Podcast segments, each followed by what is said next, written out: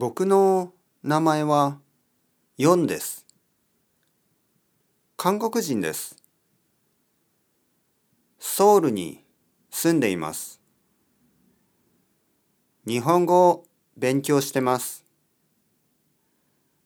日本語を3年間勉強してます。日本に行ったことは5回あります。買い物が好きです。渋谷が大好きです。よろしくお願いします。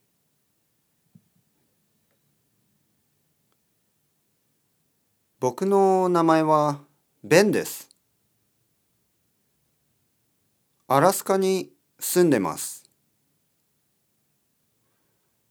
日本語を勉強してます。今度テストを受けます。JLPT の N2 2級のテストを受けます。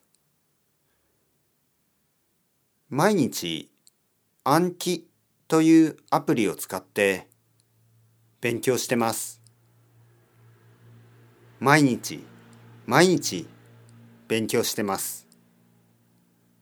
よろしくお願いします。あ、あと、ポッドキャスト毎日聞いてます。